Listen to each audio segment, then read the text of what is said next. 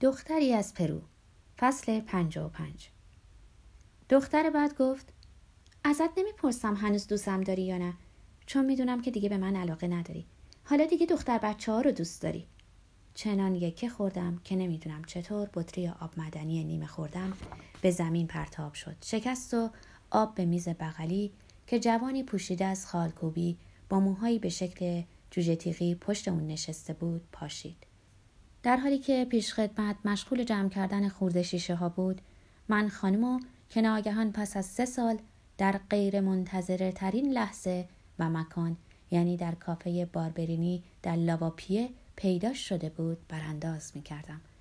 با وجود گرمای هوا کت بهاره آبی روشنی روی پیراهنی سفید پوشیده بود. آرایش دقیقش لاغری چهره گونه های گود رفته استخوانهای بیرون زده و پف زیر چشمش رو پنهان نمی کرد. فقط سه سال گذشته بود اما انگار براش ده سال بود. تبدیل به یه پیرزن شده بود همونطور که پیش خدمت زمین رو پاک می کرد با نخونهایی که با دقت مانیکور شده بود روی میز ضرب گرفته بود. انگشتانش هم لاغرتر و درازتر به نظر می رسیدن. بدون پلک زدن و با اوقات تلخی نگاه هم می کرد و از همه بدتر در مورد رفتارم حساب پس می گرفت. با لحن خشمگینی گفت هیچ فکر نمی کردم که تو با کسی زندگی کنی که جای بچته. از این گذشته هیپی هم هست و حتما هموم نمیره. خیلی سقوط کردی ریکاردو. دلم می‌خواست گلوش رو بفشارم و بعد قاه قاه بخندم. نه این یک شوخی نبود. دختر بعد حسادت نشون می‌داد. او به من. همانطور که با انگشتان روی میز ضرب می‌گرفت ادامه داد. تو پنج و سه چهار سالته نه؟ دختره چند سال داره؟ 20 سال؟ گفتم. سی و سه سالشه. البته جوانتر به نظر میاد. چون دختر خوشبختی و خوشبختی آدما رو جوون می‌کنه. اما تو به نظر خوشبخت نمیای. در حالی که از کوره در می‌رفت گفت گاهی همون میره یا اینکه سر پیری از کسافت خوشت میاد. اینو از یاکوزا فوکادا یاد گرفتم. بله کسافت هم جاذبه خودشو داره. با صدای بلندی گفت اگه می‌خوای بدونی بگم که الان ازت بدم میاد. دلم می‌خواد بمیری. نگاهش رو از من بر نگرفته و یک بار پلک نزده بود. اگه کسی تو رو نشناسه خیال می‌کنه حسادت می‌کنی. اگه می‌خوای بدونی بله حسادت می‌کنم. اما بیشتر ازت ناامید شدم. از او خواستم نزدیکتر بشینه و به طوری که همسایه خالکوبی شده با موهای جوجه تیغی نشنوه گفتم این بازی چیه در میاری؟ اینجا چه کار می‌کنی? با صدای آهسته گفت نمی‌دونی از اینکه در این مدت دنبالت گشتم. چقدر پشیمونم. اما می‌دونم که آخرش این هیپی دمار از روزگارت در میاره. کلا سرت می‌ذاره. مثل نجاست رهات می‌کنه. نمی‌دونی از این بابت چقدر خوشحال میشم. در این مورد تمرین کافی دارم دختر بعد. در مورد کلا سر رفتن و رها شدنم همینطور. هر چی که لازم باشه. بیشتر از اون بلدم. دستمو گرفت و با لحنی نرمتر و مهربونتر گفت به خودم قول داده بودم درباره این هیپی بهت هیچی نگم. اما وقتی دیدمت اختیار از دستم رفت. هنوزم دلم می‌خواد به صورتت سیلی بزنم. با نزاکت رفتار کنه برام یه لیوان چای سفارش بده.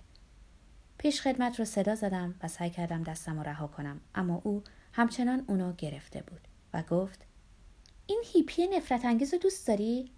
اونو بیشتر از زمانی که عاشق من بودی دوست داری؟ با تاکید گفتم فکر نمی کنم هیچ وقت عاشقت بوده باشم. تو برای من همون چیزی بودی که فوکودا برای تو بود. یه مرض. اما حالا به کمک مارسلا شفا یافتم. مدتی براندازم کرد. بیان که دستم رها کنه. برای نخستین بار لبخندی کنایه آمیز زد و گفت اگه دوستم نداشتی رنگت اینطور نمی پرید. صداتم نمی گرفت. نکنه بزنی زیر گریه ریکاردو چون تا جایی که یادمه راحت گریه می‌کنی. قول میدم که خیال گریه ندارم. عادت بد تو اینه که یه مرتبه ظاهر میشی مثل یه کابوس.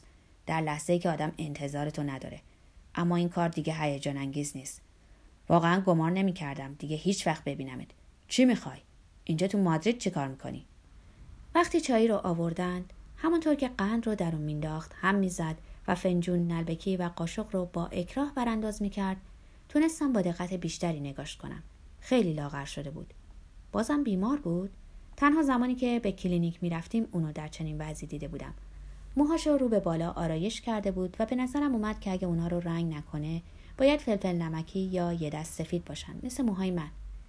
نگاهی به اطراف کرد و با انزجار بیشتری گفت اینجا همه چی کثیفه آدما سالن همه جا پر از تار انکبوت و خاکه.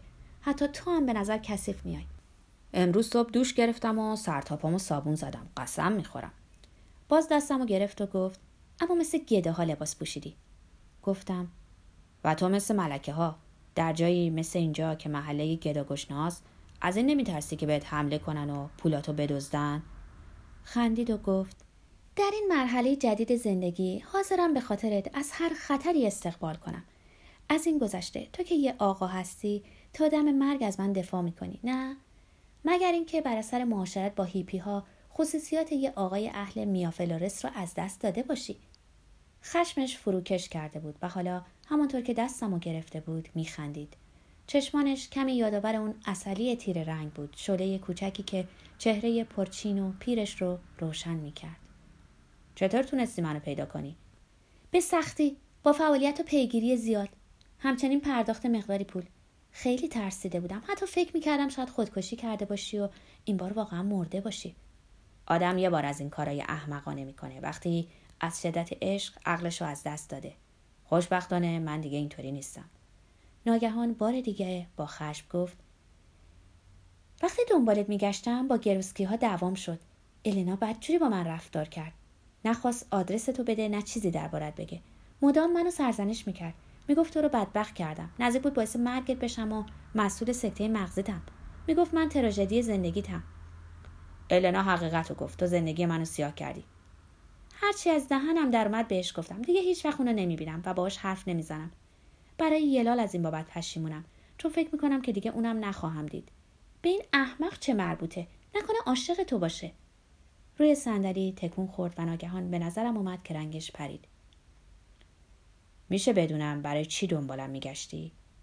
بار دیگه لبخند زد و گفت می‌خواستم ببینمت باد حرف بزنم. دلم برات تنگ شده بود. تو هم دلت می‌خواست منو ببینی. یک کمی نه؟ سعی کردم دستم رو بیرون بکشم و این بار موفق شدم. گفتم تو همیشه قبل از اینکه مرد تازه‌ای پیدا کنی دنبال من میگردی. شوهر مارتین بیرونت کرده.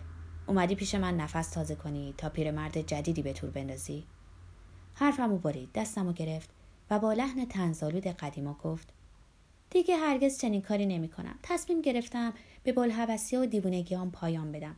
می‌خوام سالای آخرم رو در کنار شوهرم بگذرونم مثل یه همسر نمونه. زدم زیر خنده. اونم خندید. با انگشت کوچکش دستم و خاروند و من بیش از پیش دلم می‌خواست چشماشو از حدقه بیرون بکشم. مگه تو شوهرم داری؟ میشه بدونم شوهرت کیه؟ در حالی که بار دیگه جدی می‌شد گفت من هنوز زنت هستم می‌تونم اونو ثابت کنم همه جور مدارک دارم شوهرم تو هستی یادت میاد در شهرداری محله پنجم ازدواج کردیم محض یادآوری گفتم.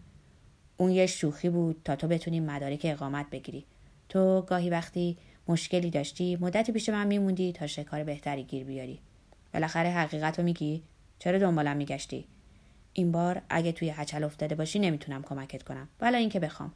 اما نمی‌خوام. دیگه یه شایی ندارم و با دختری هستم که دوستش دارم و دوستم داره. بار دیگه خشمین گفت یه هیپی کثیف که هر لحظه ممکنه ولت کنه.